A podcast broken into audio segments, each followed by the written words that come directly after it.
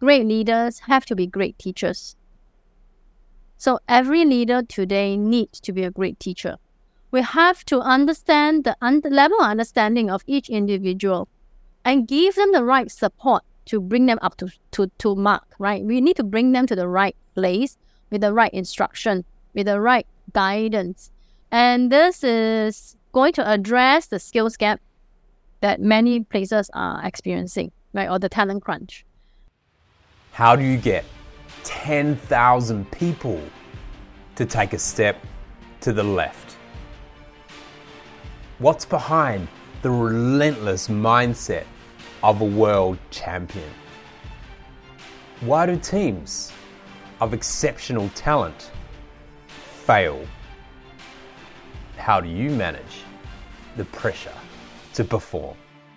These are just some of the curious questions we will attempt to answer as we bring you world leaders, curious minds, exceptional talent, successful CEOs, and incredible human beings who know how to inspire great leaders and are inspiring great leaders themselves.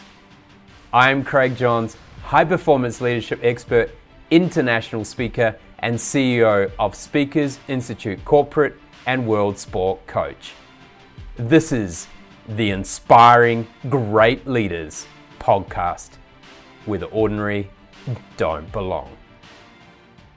Welcome to the Inspiring Great Leaders podcast. Our guest today is a trailblazer in the art of cultivating agile leaders who can navigate the intricacies of business. She is a best selling author of Eight Paradoxes of Leadership Agility and soon to be released Leaders People Love. She is an agile leadership coach and an international keynote speaker. Our guest has been awarded the prestigious titles of Woman Superachiever and one of the top 101 global coaching leaders at the 28th World HRD Congress. This inspiring great leader completed computer engineering and a postgraduate diploma in education at the Nanyang Technological University of Singapore. She is the genius talent behind Ascent Agile Leaders, an official Forbes coach, is council member, and LinkedIn top voice company culture Singapore. I had the privilege of bringing you a remarkable leader who is fascinated by agile leadership, loves helping people find calm in the face of storm, and inspires people through storytelling. Chuen Chuen Yeo, Chuen Chuen, welcome to the show. Thank you for having me. So good to be here, Craig. Ah, good fun. All right, so we've met a few times and, and worked together as well. But uh, I'm really curious. I actually don't know this. Where did you grow up, and what was the big dream when you were running around the playground? Wow. I'm a true blue Singaporean. So there's a term that I always use to describe myself, the glocal coach. Why I say glocal, it's a made up word, glocal, made up of global and local. So while I coach internationally, I'm a true true blue Singaporean. I'm very good in my Singlish. I shall demonstrate one day when we meet in Singapore but when I was running around in the playground in my younger days, honestly, as an Asian woman growing up, I, I don't think there was much space for any dreams at all. That's that's really truth be told. It was only when I became an, an adult that I discovered my passion in developing people and elevating leadership all around the world. So it was a passion that I found later on in life. All right, interesting there. Let, us go back a little bit here. So you're saying, you know, as as a young girl in Singapore, you didn't really have dreams. You know, ex- can you explain that a little bit more for those who may not mm. understand? Yeah, okay. In a traditional Chinese family, girls will always take a slightly lower place compared to the boys. I was fortunate in a way. My family, three girls, right? So all of us were of equal status, so to speak. The only mission at that time was to do well in your studies do well in the studies, get married, have children, and that's it. So there's not much of a aspiration I can say, you know, in my younger days. So, what did you enjoy studying at school then? You know, obviously you've got to you've got to study hard and get good grades. Were yep. you know, was it something was a bit of a chore, or were you really fascinated by some aspects of school? Uh, the my favorite subject was biology. I enjoy figuring things out, uh, understanding how all the interconnected systems worked together. I think later on, when I discovered my Clifton strengths, I realized that was probably part of connectedness because how you can see a system within a larger system. So that was something really fascinating to me. I Mm. was pretty good in my mathematics. I think being able, able to do well in a subject made me motivated as well because really the goal at that time was to do well in your studies. Yeah. Yeah. Interesting. Would you describe yourself as more of a leader or follower through those formative years? in the formative years, definitely a follower, I would say. Um, it is just from the setup of the larger culture, it is simply that way. But when I started working towards my young, younger adulthood, then things started changing. Hmm. Yeah. And for you, obviously making a choice going into, you know, you said you love biology. Uh, I know you studied computer engineering um, and also education. What drew you towards becoming a teacher and going into the world of education? Mm. So I had a quite a difficult um, industrial attachment period. I was working on one of the transport systems, and that gave me an insight where I knew if I were to join any company, I want to be able to tell the truth. Mm. I think in the commercial business, things like ethics, honesty sometimes get challenged, right? Depending on the situation. So I was very clear I want to be in a place where I can be true to myself. So I decided to join the teaching service, which I believe then is an occupation that's very noble, where you get to speak your truth. And today, even today, I hold very dearly to, to this value of speaking the truth. A good question. What is truth? well, truth is subjective for sure. Truth is subjective. Truth must be helpful, I feel. Truth Mm. must be helpful.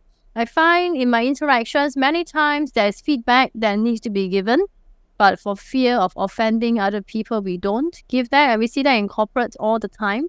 But um, setting myself up in uh, as a trusted partner, as a coach now, and as a teacher before, it gave me that uh, permission to be able to speak the truth for the benefit of the person. Mm, I love that. I love that. I've, you know, the education system in Singapore. Uh, did you see it shift much? You know, from when you were a child to Yeah. when you were teaching, and maybe even now as a Yeah. as a parent. Well, what have you noticed in the way that the education has shifted in Singapore? Yeah, it is a tremendous shift. In the past, people are so afraid of this uh, exercise called the streaming. So they at uh, maybe at P4, which is at 10 years old, and then at 12 years old, uh, children are being streamed into various uh, we, we call them streams. Yeah, uh, basically based on ability level. And if you are a late bloomer, you will find it very difficult to succeed in society in future because at 10 or 12 years old, there's a cap put on you immediately. But now this has been lifted, which is a great thing. So my, my three my, my three children are still in Singapore schools.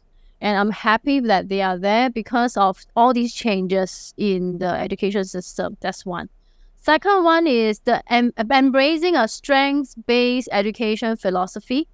So in the past, students would be limited by their course uh, the subject that they get they that they get to uh, enroll in is limited by the course that they have been put into. But right now, it's based on aptitude. So regardless of which stream you are in, you are able to aim for the subject at the highest possible level that your Hmm. potential can allow for. So that's another one. And I think families wise, the gender inequality is a lot better these days. Yeah. Yeah. So there's one thing. There's one thing teaching, you know, students at school. Actually, by the way, were you teaching primary school, high school, middle Secondary. school, Secondary. secondary Secondary school? So 13 to 17 years old. Hmm. There's one thing about teaching, you know, those secondary school kids, uh, especially, you know, they they they feel like they know the truth. They're very outspoken. They'll call you out if they don't Yeah. like something. They will tell you pretty Yeah. upfront. Uh, to then shifting into a world, um, a corporate world, you know, we are now starting to coach leaders and other people. How was that transition for you? definitely full of fear, a lot of imposter syndrome. I think the listeners would be able to relate with that. Uh, imposter syndrome is so prevalent. Um, but at that time, because I had a, it's a okay. It was a moment where my mortality was challenged. I wasn't sure if I would be alive the next moment. and in that moment, I realized, you know, like your whole life would flash before your eyes, and you would realize that, oh my God, I did not achieve anything, you know, there's nothing to cheer about. So I did make a wish at that time that if I were to survive, I want to be courageous. As a Mm. kid, I was very timid. So you're really seeing a different Chuen Chuen. Um, because I was so timid in the past. I was so quiet. I was like the shadow. And now I am a lot more courageous. So despite having fear uh, about failing, of course, uh, I apply myself, really finding the right process to learn the skills needed, to be open, to develop the humility to learn again and again and to Mm. ask the right questions. So that that was the journey. I met many benefactors along the journey as well who gave me a helping hand. Yeah. Yeah. I think, you know, everyone experiences imposter thoughts at different times. Uh, and imposter syndrome is obviously, you know, t- where those thoughts keep repeating themselves on a regular basis, uh, which then start to hinder us and hold us back. How were you able to overcome though that kind of imposter syndrome or those regular imposter thoughts that you were you were facing at that time? Um, at the beginning, I think it was purely suppression. It's like you don't even dare to look at it. So if you have an imposter thought, just take it, shove it into a box, and put it into the darkest corner of your mind. It was only after two years or so when I started getting success and recognition from industry partners or even from my own clients, given that they always return for, for more coaching, I began to challenge that perception. It- Hmm. I mean, the thought is, I'm not good enough. But given the evidence, the real hard evidence, if I look at it, it doesn't match up, right? So that was the time I started believing that I could do it. So I think the way to overcome it then is to do it first, then use the evidence to prove to yourself. Um, of course, there, there were failures. I mean, so so to speak. I mean, minor minor ones. But you know, for people who have imposter thoughts, every mistake is amplified many many Mm. times.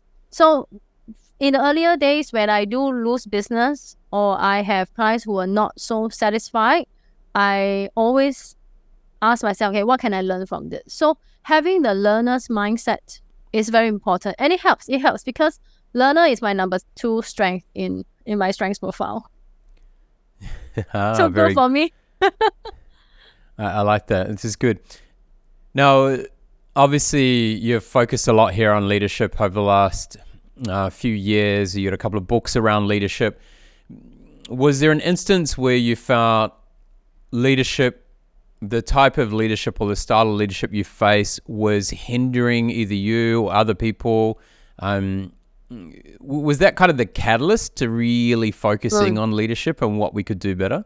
Yeah, yeah, yeah. I had just had a conversation about this with another person the other day that our experiences shape our passion and our drive, you know. Right. I had um quite a two different types of leaders in my early days in my career. One was very transactional. Uh, you don't feel the connection at all. You don't feel included, and it's purely an exercise where we each get our jobs done and we go home. There's no Yeah. relationship, right? And those five years, I was reporting to this manager. I did not grow much. Uh, It was kind of like you don't have feedback. You have no one looking at you and giving you feedback, telling you the truth, right? So that you can improve. And Right. without feedback, quality feedback, you cannot grow. But if I, a five, after five years, I moved to another manager and only six months, but that six months, I grew so much more compared to the five years prior. And the only difference is he would frequently engage me in conversations. It's like a almost like a alternate day exercise where we talk about ideas and he will ask the coaching questions. And I would think, of course, I was young, ignorant, and a bit arrogant at that time. But those questions helped me think better. Yeah. And in six months, it was way better than the five years prior. So with this contrast in the experience and the level of growth, right? We, I mean, we will grow old physically, but do we grow more mature mentally and professionally? It depends on the leaders that we have. So that got me um, started in this passion in elevating leaders around the world. Y- You talk about arrogance there, and I think sometimes high confidence and or high self confidence and arrogance sometimes get misinterpreted or get blurred. The, the lines blur between what they really were. So, so when you were talking about, you know, your somewhat arrogance there, well, what was showing up for you at those times? Behind the arrogance was the fear, fear of failure. Hmm. You know, it's it's a facade. It's a false front to protect that soft inside. So it like okay, the metaphor is really a, a- crab. You're hard and fierce on the outside, but inside you're all soft and vulnerable. I didn't want people to see the vulnerable side. Hmm. Yeah, and I constantly had to prove my worth by being number one among my peers, among the the the the competition. You know, so that wasn't helpful. Uh, actually, that was the reason why I had my first crucible moment as a leader, where I I failed at an interview to be promoted. There was a promotion interview, and the panel asked me to take a few more years. I think I mean they are really wise, and of course that challenge that I, I really confronted. I was confronted because I thought if I'm if I've studied so hard, I did so well in school, I did everything right. Why am I not promoted? and those things are the ones that kickstarted my personal development journey that gradually transformed me into the person who I am today. Mm, I love it. I love it. Now you've written about the eight paradoxes of leadership agility, and uh, I, I love, I, love when people talk about you know agility and change and things like that. Um, but how do we balance in a way the agility um, and the speed we need to move at versus kind of performance? Mm. Mm. How do you balance performance and the speed? Yeah. Yeah. Um, it's all depending on the context, right? I think let's say for example, one of the paradoxes in my book, one of the most common ones, tasks versus people. Do you focus on the outcome, the task, getting the task done, or do you focus on the people's experience as they are performing the task, right? Uh, in times of crisis, you might have to choose task first because it is to put out a fire first and life goes on, right? But in most companies, I find that the challenge is people need they neglect the importance of relationships because in times of change, a leader's currency for change is trust. And if we did not invest the time to focus on the people, to build a relationship, then when disruption happens, we we lack the currency to demand that kind of change rapidly, and then they can perform. One one thing I always remind my the leaders I support, you are just one person. We cannot achieve anything if we are alone. We have to learn to enlist other people into our cause, our mission, and to do that, we have we might have to choose to slow down. Right. So I I, I when I look at things like speed versus performance, a lot of leaders can do with more patience because mm. in their hurry to get to the end state, they compromise things and they may lose a relationship that they can never repair. Yeah. Okay. I, I like that. I think that's good when you when you talk about people. You know, we when we kind of look at change agility and change adaptability. You know, one is being open to change, that adaptability, versus kind of the agility as our ability to be able to change direction at speed. or that capacity to quickly change direction. Why why is it important for leaders to and approach their leadership with an agile mindset? Um, Accenture recently released a report this measuring the amount of disruption, right? Right now it's 400% more than the previous five years. So the level of disruption is a reality. We need exponential changes. For companies, it's about longevity. Can they remain relevant to the consumer Hmm. so that they can be in business, right? So for for leaders, then that agile mindset is important because what used to be successful might not help them continue to be successful. Like Marshall Goldsmith has this very famous uh, quote what got you here can't get you there. So right now, if you look at the workforce with four to five generations in the workplace, Gen Zs are coming in to change the game significantly. If the leaders are unable to engage the workforce, then whatever great initiatives, whatever great strategies you conceive in the boardroom cannot be implemented. So the agile mindset is very important. I think it's not just about the work per se, it's about our way of relating and connecting with people to motivate them so that they are willing to be part of your team and work towards getting the high performance. You're opening up all sorts of conversations in my head right now. I'm just trying to decide which ones to go down here. I'm I'm going to leave generations. I'm going to come back to that because I think it's important to discuss that. But when it comes to performance, right, this is what I've noticed all around the world. Yes, we can be agile and we can change direction quickly. We need to be relevant, 100% sure. Uh, that, that's so important.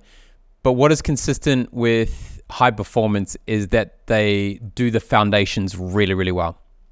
So, how do we balance ensuring that we are able to continually hone the fundamentals, the foundations of great business, but also having that agile mindset as well? Like, we, I don't think you can have one or the other. You, if you stay with just the fundamentals, you are likely to be irrelevant pretty fast. But if you are changing quickly and you're agile and you're moving all the time, without those fundamentals, you get stuck. So, how do we balance those two components to ensure that we can provide stability and flexibility at the same time? Yeah, yeah. So there's a quote in my book business is not productivity. Mm-hmm.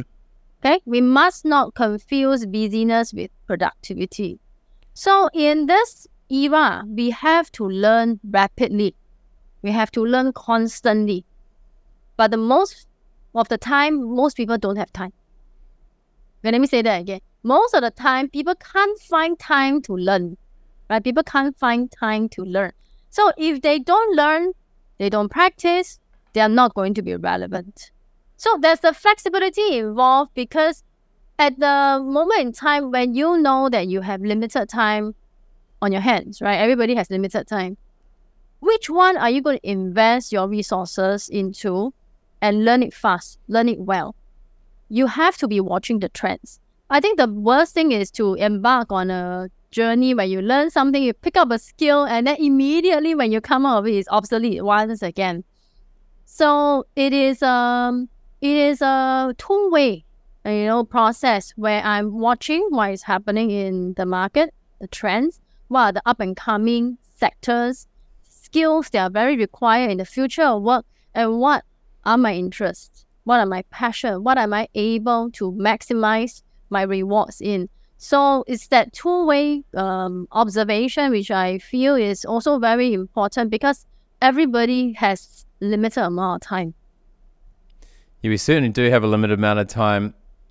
I was actually discussing with a colleague earlier today around that AI is replacing people's jobs and I and people were up in arms around it, right? So they're up in arms because artificial intelligence is replacing their jobs. Well, Mhm.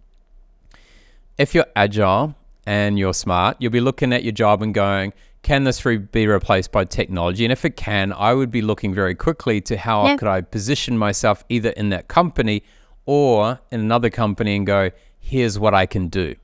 that a Yes. tech that, that technology can't, that artificial intelligence can't, or Yeah. how can I support that? So those skill sets to change, we're, we're probably going to need to change from a more macro perspective in We're- some people's jobs more regularly now than what we used to. That is Yes. that is hundred percent true. Yes. Um, but we've all got time. I, I think we still have time. I think people just make a choice to uh, spend their time differently. I, I don't think anyone's working any harder than what we ever have. I, I, think you're working too hard. We are working way too hard. do you reckon we're working harder than we ever have? I, look. I, I grew up. My dad worked 13 hours a day, seven days a week for uh, until he retired at 45. Right? He he worked hard, um, and I saw a lot of people working hard. I I don't know. I don't know if people are working harder now or they are just being busier. And I actually I don't know if they're working harder. I think there's still people are still out there. They've always worked long hours. Some people. Some Yeah. hour- some people have always worked short hours and, and made shortcuts. I, I don't know if it's changed. I'm not sure. Uh, I think it's the quality, you know, whether we have mind space to process all the information. Uh, we may work shorter hours in some sectors, but the complexity of the job has increased many, many folds, right? Uh, the level of collaboration required and uh, learn and learn, unlearn, and relearn is also always there. I find the people that I work with, oftentimes they are just running from one pit stop to the next without time for rest, consolidation, reflection, which then impedes their performance in the long run. Yeah, so the mental load is real. That's what I'm noticing. Is it Netflix? Is Netflix the mental load? Like and, and is social media the mental load? Because because when we were when we were younger, right, we had less distractions. Like Yeah, true. we had less distractions. So yes, we like. I don't think we worked any longer. Now. I don't think we work any longer now. I don't think. Yeah, in some jobs it might be a little bit more complex than it was, but there was always a lot of complexities in what we were doing. I just think we're keeping our minds busier outside of work yeah, in those yeah. breaks. I think maybe that's the issue. Maybe because everyone stopped smoking and, and stopped having smoko breaks, that we've caused an issue in this world, and that is people just keep working. Yeah, yeah. I mean, social media is a real issue, right? Like, if you talk about people with high fear of failure or feeling like an imposter, and then we look at some influencer on social media, look so perfect, perfect face, perfect life, perfect everything. Then in comparison, we will feel a lot of pressure. We will want to work even harder. We will do a lot of different things just to be more perfect. I think that adds on to part of the equation as well. I mean, okay, growing up, my family, we had the culture of comparing grades, comparing grades. So come examination time, I'm always not the first. My other cousin was always the smartest one in the family. And it became a very stressful period in my life for many years. And look at what is happening today. If everyone afterward is scrolling on social media, they might be measuring themselves, right, unconsciously. And I think that increases the stress level as well, trying to be perfect. Interesting comparison there, because one is a little bit more finite. One Love is okay. I know my grades. I can compare myself to someone else versus social media, where it's very perception based. Very, very. Um, so we've got comparisonitis in a performance-based environment, and we've got comparisonitis in a fake environment in a way, because Yes. what they're comparing to is quite often fake. Um, Yeah. But you're really different, really different realities in a way. How we put so much pressure on ourselves to try and be something um, that is different to who we are in Yeah. many cases, and we Yeah. have such a blurred view of who we are and and our capabilities sometimes. That's true. That's true. We spend a lot of time looking outwards, but we actually need to spend more time looking inwards. You know, like when I work with the leaders, so many of them, when they talk about work alone, work, work, work, their whole world is filled up with work. And I will ask them, what are you doing to take care of yourself? What makes your soul sing? what what are your hobbies? And they have no idea what's their hobby. They've lost touch completely. You know, so there is too much looking outwards and too little looking inwards and appreciating our own God given strengths. Like my my moment when I told you when I was young, running around in the playground, I had no ambition, I would say. I mean, I wanted to be a dentist, but that was like a lofty dream, really, really far away, killed very quickly. But when I became an adult and I worked with a strengths coach, that was when I started looking inwards. Mm. Right, first I failed in that in that interview.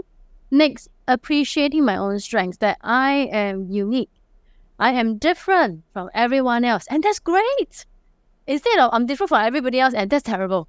So that's great. And when we stand and embrace our full element, then we can be the best that we can be. And so many leaders today, people today, don't have that kind of moments enough. Hmm. Uh, just a quick caveat: No, I don't support smoko breaks. Just for those who have a bit of a open loop there around something I said earlier. Um, but one thing that's sitting in my mind is resilience, right? There's Yeah. this massive talk, resilient. We need to be more resilient people. We need to work on our resilience. But if we think about it, we're putting ourselves in uncomfortable positions and we're challenging ourselves all the time.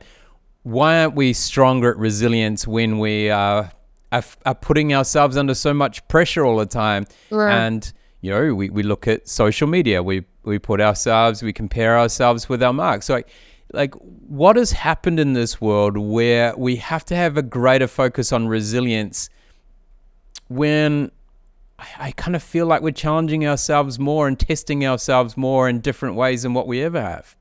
Yeah. So, you know, when I embarked on my doctorate studies, the topic I want to research is about fear of failure. And this is exactly what you are talking about.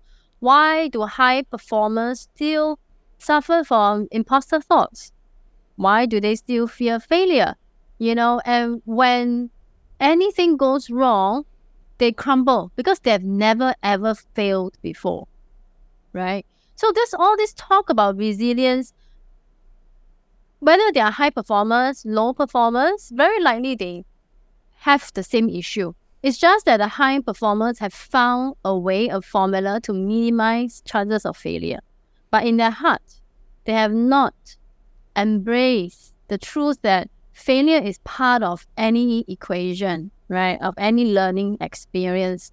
We have to it, it, it is it doesn't reflect you are bad. You know, it just reflects that the approach to the learning is incorrect and hence informs you hmm. to do things in a different way. And that's the truth. That is the truth people need to embrace in order to increase their resilience.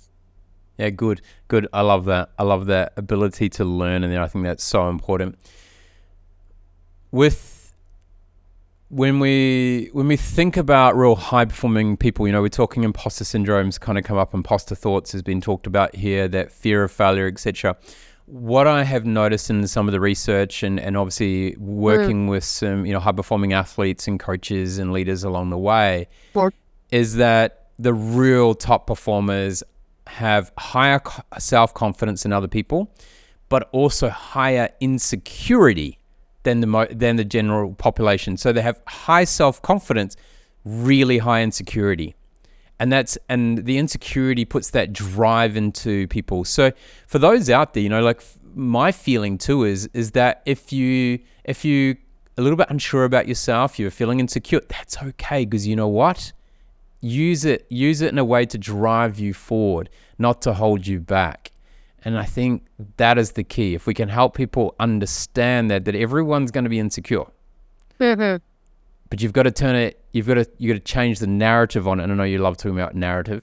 Yeah. change the narrative on it to rather than that that fear of something turning it around into ability to drive you forward to to um, figure stuff out to learn as you said i think is so important Yeah, So yeah. important. And the environment, you know, the do you have safety to fail?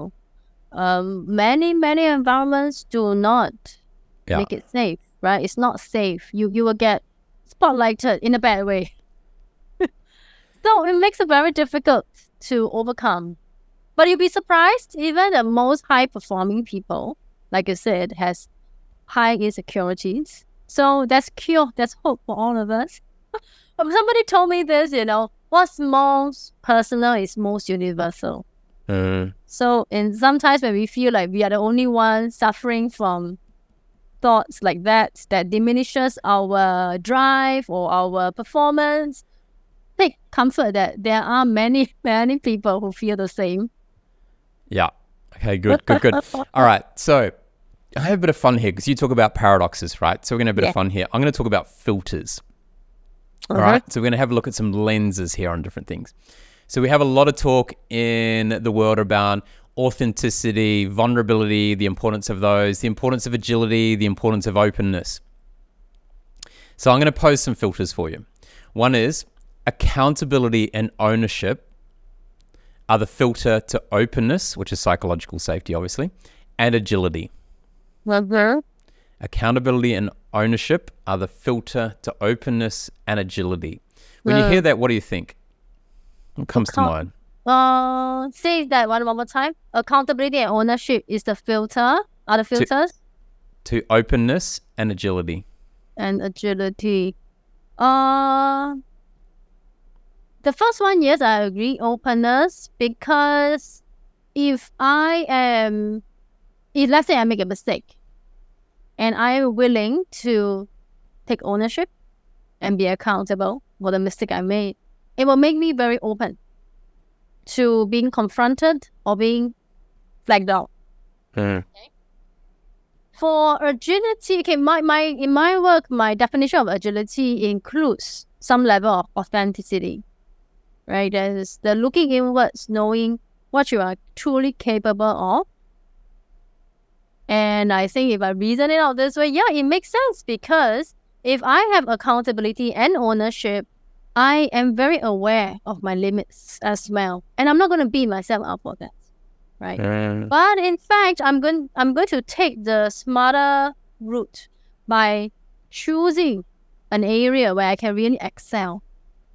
Right? So that's where the agility is. Because if I say I'm going to pivot, I can pivot in so many directions.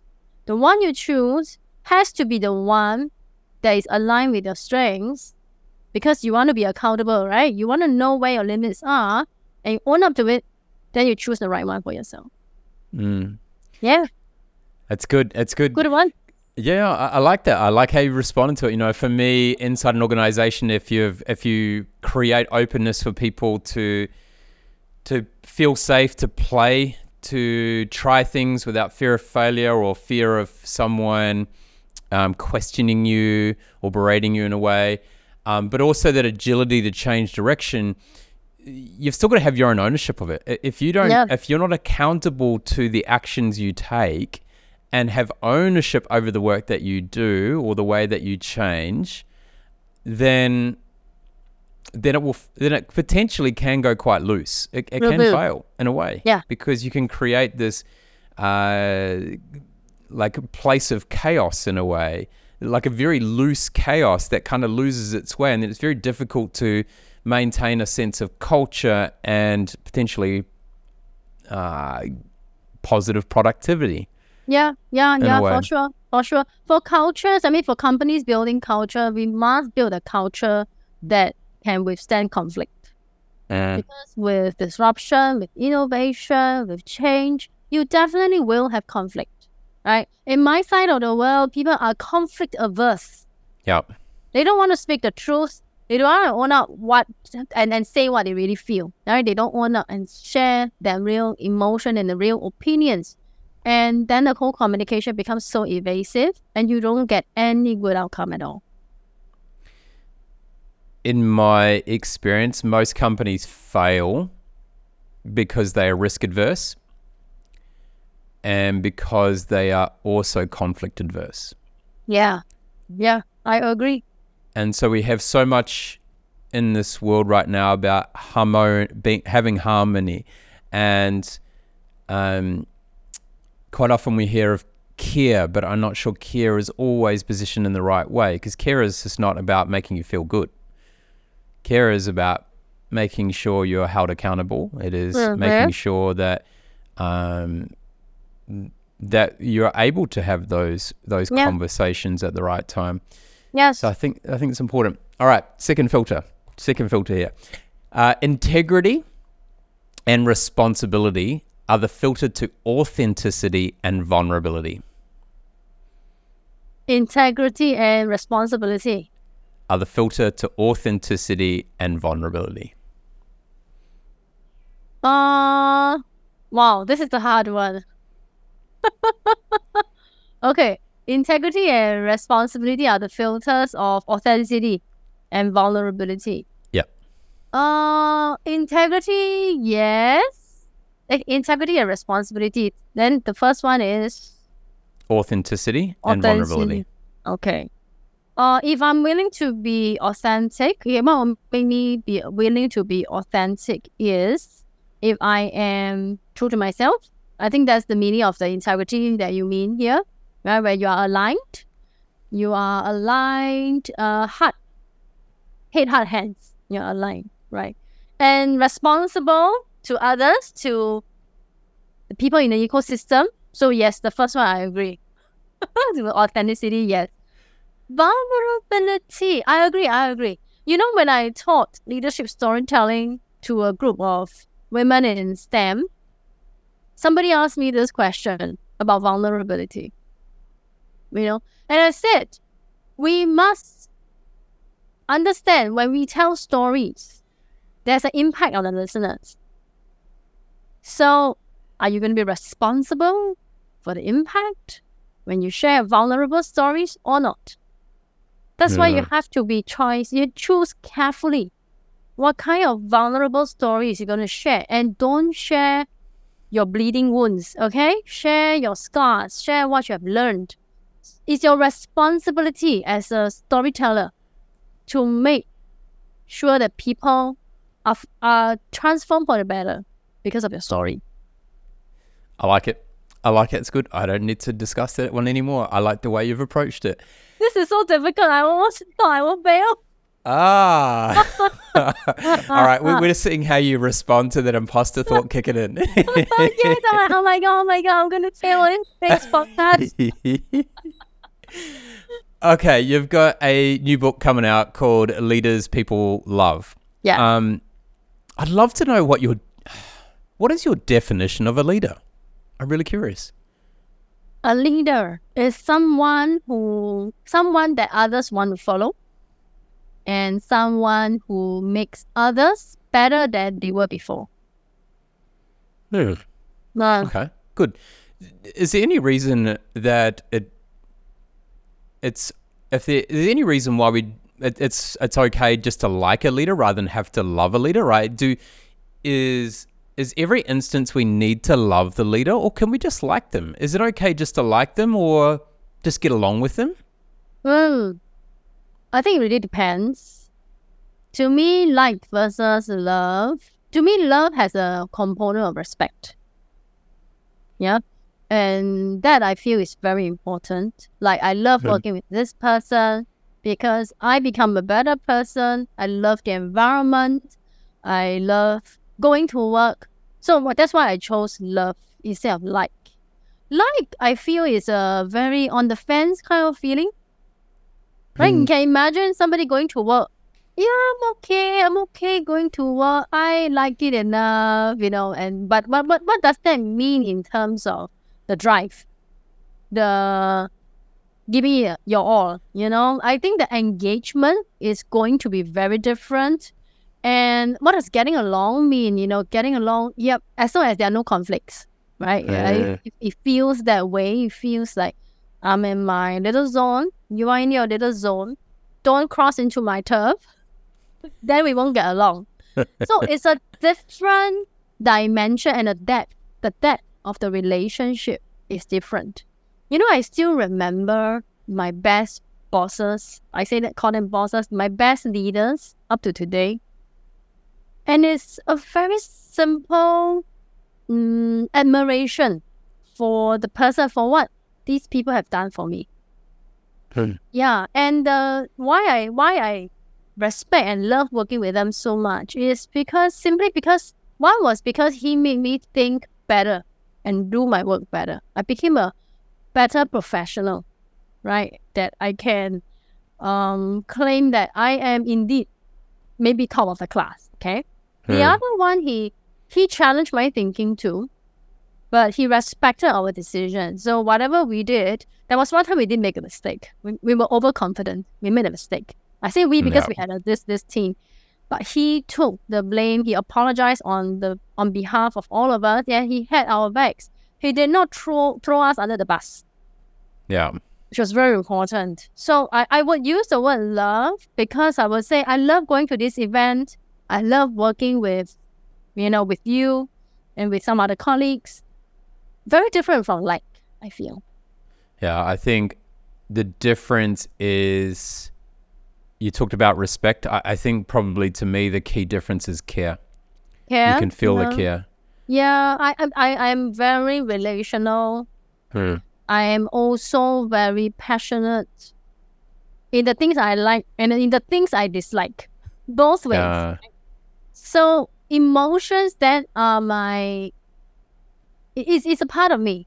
Yeah. So I need to be with leaders who I love working with and working for. You know what's really interesting? Uh, in my opinion, my dad was very, very is a very, very good leader. Um, has done an exceptional job in the sporting world and leading communities and things like that. But I can tell you, the one word which I don't think is in my dad's vernacular, in his dictionary in his brain whatsoever, is the word love. Uh, you'll feel it, but I have never heard him say the word love. Anyway, it doesn't affect me. It's not something I worry about because I can feel it. I don't need him to say it.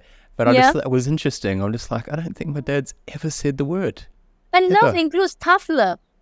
Right? No, love it's not tough. It's not no, tough love. He just doesn't say love. It's just What? not. It's just the word's not there. It doesn't mean he doesn't feel it and share it in, in his own way. It just it's just not there. Correct. Anyway, we digress. um, the we, we've seen a shift, and you know, obviously the words, you know, and, and based off this a little bit as well, the words that people are comfortable in saying, the way we describe certain situations, what we want from a community, and, and work is a community in a way, Mhm. um, it has shifted a lot. Has shifted a lot. E- even even the last you know four or five years, it shifted a lot. Like when I think Oh. back to you know the early 2010s, what we're seeing and hearing and think and and people are talking about now is very different. It's it's like the words that are used a lot, and they're not always described this way, is to create a sense of harmony. Is is that what you mean? And I'm and I'm and I'm not predisposing anything here, but is that kind of where we're going with leaders people love, or is harmony not something like it? It is not kind of the center of what it means to be a leader that people love. When it is not, and it is and it is not. Hmm, that's a tough question. I okay personally, I do not believe in false harmony. Right? I would rather, I will always, always embrace direct communication. Always, right? So then the manner in which I unpack this in the book is build a trustworthy brand, right? You must have trust as your currency because you need it to demand change, right? And what will disrupt the harmony is when people don't trust you, when people misunderstand you. So I did not put harmony as the center, but I put trust at the center. Trust and empathy. These two hmm. at the center because if you look at the causes of disharmony, is very often difference in opinion, not understanding each other, not accepting that there are differences, which can all be addressed if there is adequate trust and empathy. So Is- har- harmony will be a natural byproduct. Yeah. Is unity a better way to approach leadership versus harmony? Because I think I Ah, think when we talk about because harmony is everyone kind of living on. when I think of harmony, right, I'm thinking of everyone's um, Everyone's on this little happy land, smoking a few things and just kind of chilling out. But but unity is where people connected, even though they may have different opinions, different perspectives. Because we talk about diversity, right? So Yeah. how can we have harmony when we have diversity? Is a Yeah. big question. How can we have That's harmony when there's diversity? So is unity the centralizing thing for great leadership in communities and teams and workplaces? I would uh, okay. There was one chapter in my book where I intentionally I included it is okay if people feel like they don't want to be part of a group. Let them go. yes. Yes. Let them go. Yay. But you have to be truthful to tell them what they are signing up for, and let them choose. Right. So those who are willing to choose and commit, they will be part of your group. Okay. And those who choose to go, it's fine. It's fine. So the word for me is not unity. I would choose commitment. You know, so I think a few core things: trust, empathy, honesty, and commitment, and excellence. Oh, I, I'm I'm a high achiever. I'm like I can't let go of excellence. if I asked you to rank those in order, how would you feel? No, I was kidding. wow. Okay, empathy first. With empathy, then there's trust. Okay. All right. All right. Okay. I have a love hate relationship with empathy because I see it cripple people. I, I see empathy cripple people. I see them hold on to the feelings of what other people are going through or what they perceive other people are going through. They see something, they sense something, and they feel something. It's not always aligned to sometimes. So, Yeah. Yeah. Empathy is I feel something. This is my understanding of empathy, right? So, uh, um, empathy is I feel something. Compassion is I feel something and I'm gonna and I'm I'm there to help you, right? I'm willing to lend a hand. Uh, so and, and I hear a lot of people talking about we need more empathetic leaders. I'm not so sure because empathy can cripple a leader, Right. but compassion can help a leader and it can help the other mm. person. Well. So should we be focused on people being more compassionate, more empathetic? Now, th- this is just my understanding of it. So Yeah. I, I'm Yeah. sure other people have different views on this. Yeah. Yeah. But uh, I'm, I'm curious to hear your your thoughts on this. Right. So I would okay because my definition of empathy is different, and uh, based on what I'm seeing from workplaces, I can understand why people say we need more empathetic leaders. Because oftentimes people from the ground would go to the senior leaders and say, "Look, we have this problem," and they will say, "I know, I know." Sounds like an empathetic statement. But then next statement is, but we have to do this. But I'm sure you can do it. But we have no choice. So it sounds like dismissive, right? It's a dismissive statement, which Mhm. then makes them look unempathetic.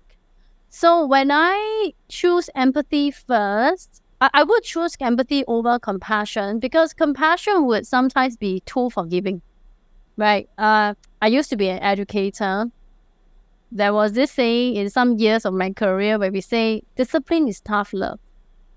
And when we say discipline is simply creating the conditions for learning, which means sometimes we have to do something that we don't like to do. But it is great for you at the end of the day. So I chose empathy because I, I think about it in a strategic way. If I can understand what makes somebody else tick, I can understand their feeling then I will be able to bring them along a journey and persuade them to join my cause. And if they don't, it's fine. So that's where I feel the empathy is needed uh, to look at things from another person's shoes. Okay, in storytelling, I say this as an audience centric communication. I'm not saying what I want to say, I'm saying what others need to hear.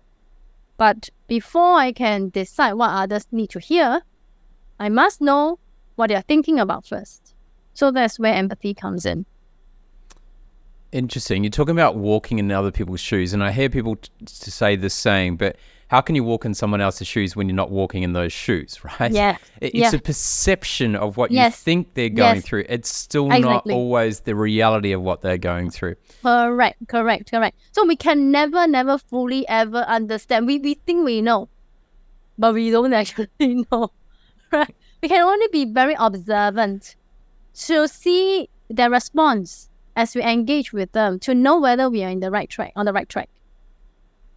All right. What is it?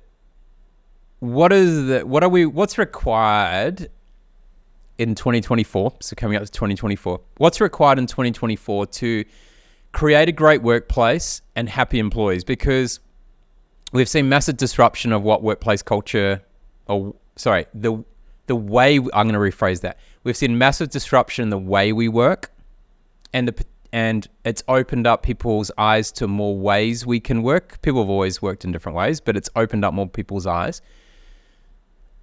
To me, there's more disruption to come. I think this is still the most unstable place when it comes to looking at what a workplace culture is, and it's going to take a couple more years to kind of find our way through that. But but for you, what do leaders need to understand to create great workplaces and happy employees in 2024? Hey, I think a couple of uh, two things. One is understand there is a purpose gap. Right? McKinsey published a report saying that the purpose gap between senior leaders and people on the ground is huge. Right? Which means senior leaders are generally happier. Right? When I wrote the book, I developed a survey which hinted at the same thing. If we rate a happiness level, the happiest are the senior managers, followed by individual contributors, then junior managers, and lastly the middle managers. So the purpose gap is real because senior managers are always feeling that they can see a direct impact of their work on the mission, right? So they are happy. But Hmm. they need to understand that the landscape is changing. So that brings the second point. They need to truly, truly understand each generation or each person, each person. I think a person is not a generation, right? We can say there are so many, many, many studies about the attributes of various generations, but be careful not to generalize, right? Truly understand the individuals you are leading because people really don't care about how much you know until they know how much you care, right? This is a quote from John Maxwell. So get down to the ground, understand each person, truly listen, truly listen. I was having this uh, conversation with another person and we were laughing, you know, like, why is it that we have lost the ability to listen? Why? We have so much um, blabbering happening in the workplaces. People who are the loudest, the most vocal, are seen as the most outstanding, and we have forgotten how to listen. I really cannot imagine going to a course where we are going to teach you how to listen. That's so strange. So listen more, listen more. Understand that the purpose gap is real. That if you even if you're very happy in your work, it doesn't mean that everybody else is. Walk in their shoes as much as you can. Listen and empathize. Then you can create a workplace that people want. You, your answers spark so many things in my brain. It's great. Um, I'm going to come back. Why the senior leaders are happy? Is it because they're getting paid more? Because they're certainly got to have a lot more stress, and they're generally not working on the job anyway. So they're literally they're more stressed, but they're not actually physically doing the job because everyone else is doing it. Is it the money? Are they happy because of the money? It's not. I don't You, you think still think so, it's purpose? no. I, I think that it is the mode of being more proactive. They are not reactive. I find Yeah. people lower down in the hierarchy very reactive and they don't always understand why they are doing certain things. They don't understand. So there is also a communication gap if you look at the purpose 100%. gap. Yeah. Yeah. It means that well, when the strategy is decided in the boardroom or in the exco room, the senior leaders are all on board, right? But the way in which they communicate the vision and the reasons to the middle layer and beneath that is is not working. People are just running around and when when things happen on the ground, they are unable to react because they don't know they don't have full picture. So communication is a problem as well. Mm. Interesting. I, I can keep going deeper on this. I, I just want to touch on generations quickly, and I'm glad you started talking about the individual because in a world which is trying to remove bias, in a world that's trying to remove labels, people people seek more bias and more labels, right? We want to be positioning ourselves in generations. And I'm I'm listening to a whole lot of emerging leaders the other day talking about what generations, you know, things about generation about their generation and that the older people don't understand. I'm like, do you realize it's been like that forever? it hasn't changed. Um, and what you want, we also want as well. You don't understand that. We've just got a few more experiences. So we also may want some other things. And so I, I always find it fascinating um, that people start talking about generations. Um, I don't know if you know this, but back in the 2000s, people were charging, consultants were charging 30,000 to 50,000 US dollars a day to teach companies about generations. Oh wow! So this is the ever- evergreen field because after the Gen Z, there's another generation coming. We're just living, and and by the way, if you you know, I will use Generation Z for whatever. Do you know that the generation before that, or, or the category before that, created you? So we actually created the space you live in, and the reason why you think that way. mm, serious. So, so it's all connected. all right. So, um, finishing off on leaders people love. I, I know inside there you talk about five inner voices. You talk about the captain, the developer, the visionary, the st- strategist and the agilist. Tell us a little bit more about what the five inner voices are, or, or why we have five inner voices, and and how we can leverage these. Sure, sure. So first, okay, take note. It's five inner voices, not outer voices. It has ah, to be from. I'm the, the captain, so I can't say I'm the captain. Here, look at me. so the captain talks about knowing yourself, so that you can know others, right? don't talk about empathy if you don't even empathize with yourself, right? And you have a very strength lens, uh, strength lens. So you talk about filters, lenses. The captain has a strength lens. It's a master at putting people in the right places so that people can excel. And same for the person himself. Developer is being able to guide and coach, mentor, or even facilitate such that others become better than they were before, right? So earlier you asked me my definition of a leaders people love. I am a big fan of learning. So I love leaders who help me learn better, right?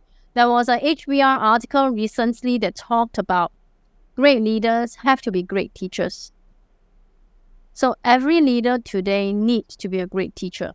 We have to understand the un- level of understanding of each individual and give them the right support to bring them up to, to, to mark, right? We need to bring them to the right place with the right instruction, with the right guidance. And this is going to address the skills gap that many places are experiencing, right? Or the talent crunch. The third one, visionary, talks about the communication. How do you translate a strategy to the ground? How do you ensure everyone is on board, right? The reason why organizations are not able to pivot or innovate or change rapidly is because there's too much gaps in between everybody. So it's like it's too scattered. We need a tightly knit community. It's like a bunch of ants, you know. I watched a documentary the other day, ants forming a, a bridge. And you can only do that when you are compact. Right. So visionary is the one that's going to communicate in the right way, be audience centric. And my favorite is cut down meeting time. Cut down meeting time because too often, too much is said, but too little gets across, resulting in generally a bloating in meeting hours, which is then eating into people's time and capacity to learn.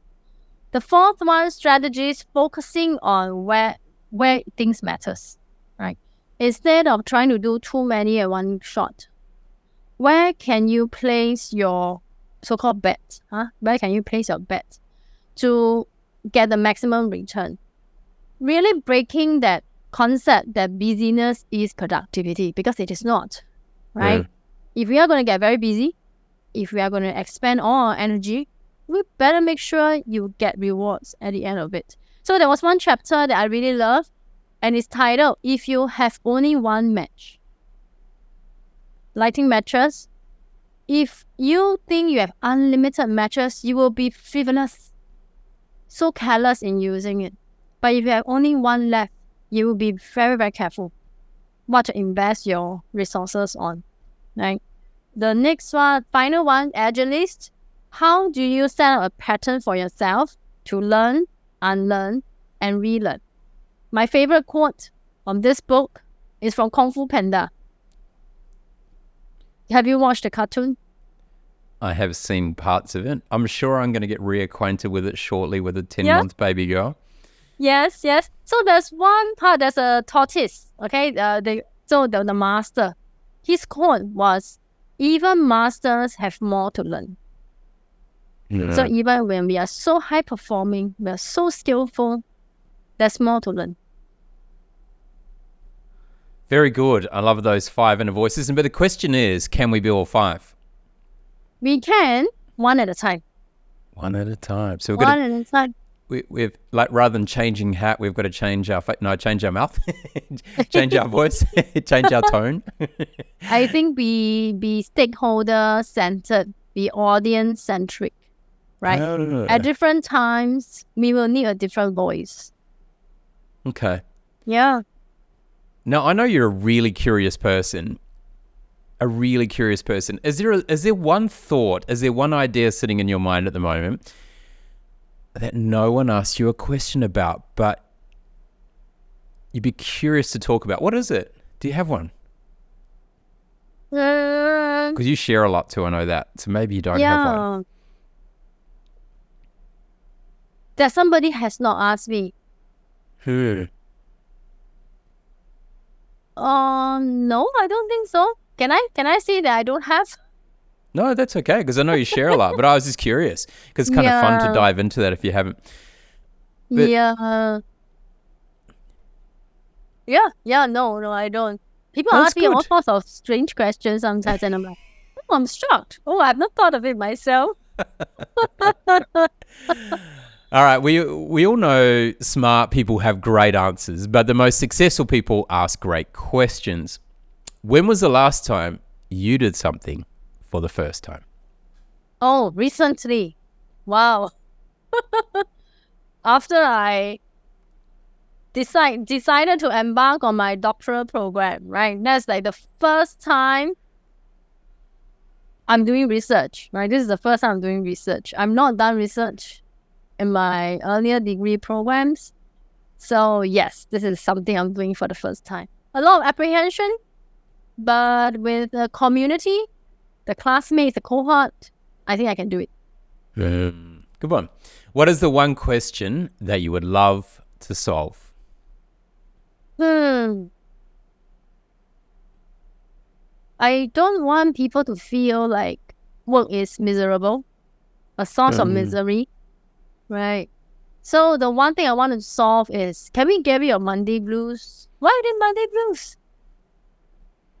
Well, they're starting the four day. I mean, i the, the four day work week's becoming um, popular, so so maybe just don't do Monday.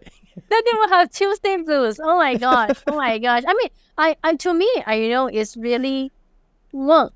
Okay, this one I, I learned from one of my coaches. She's very insightful. And she said this my work is an expression of my spiritual path. right? Whatever your religion is, if your work is a way for you to find your best self and to be of service to others, do that. Right?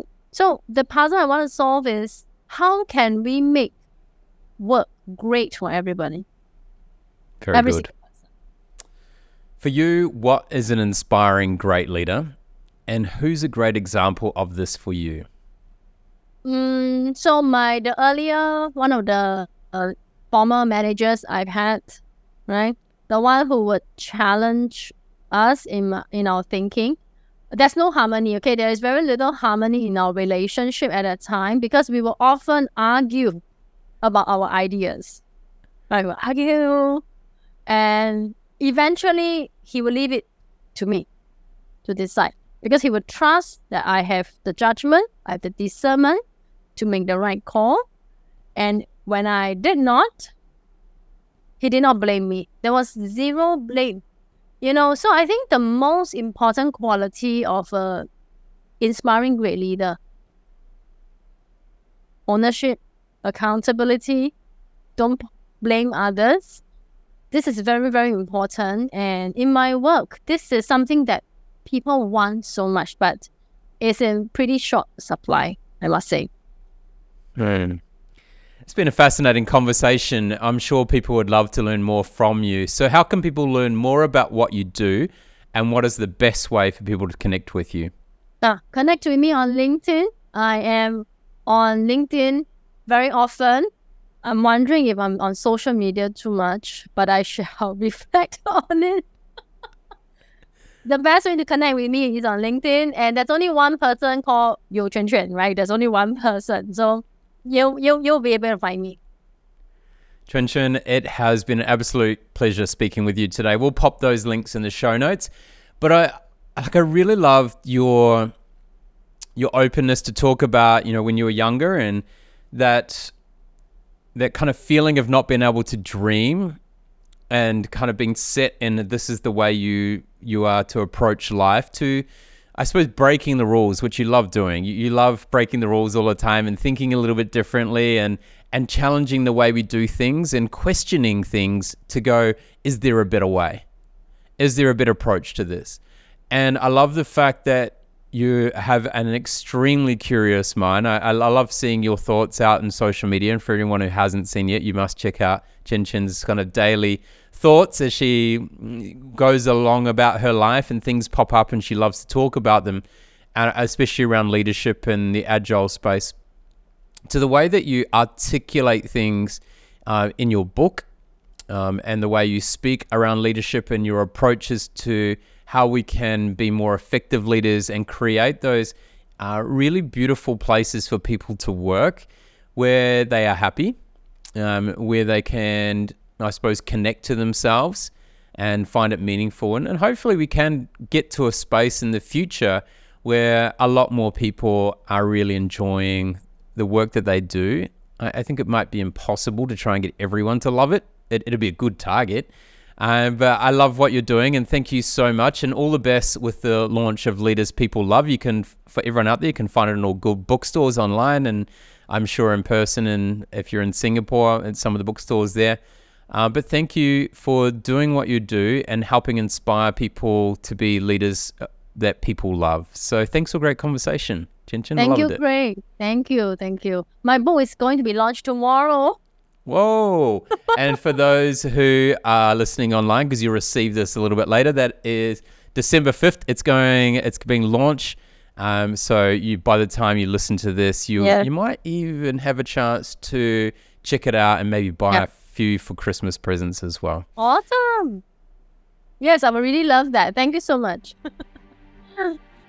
it's time for you to join the Inspiring Great Leaders movement by visiting craigjohns.com.au.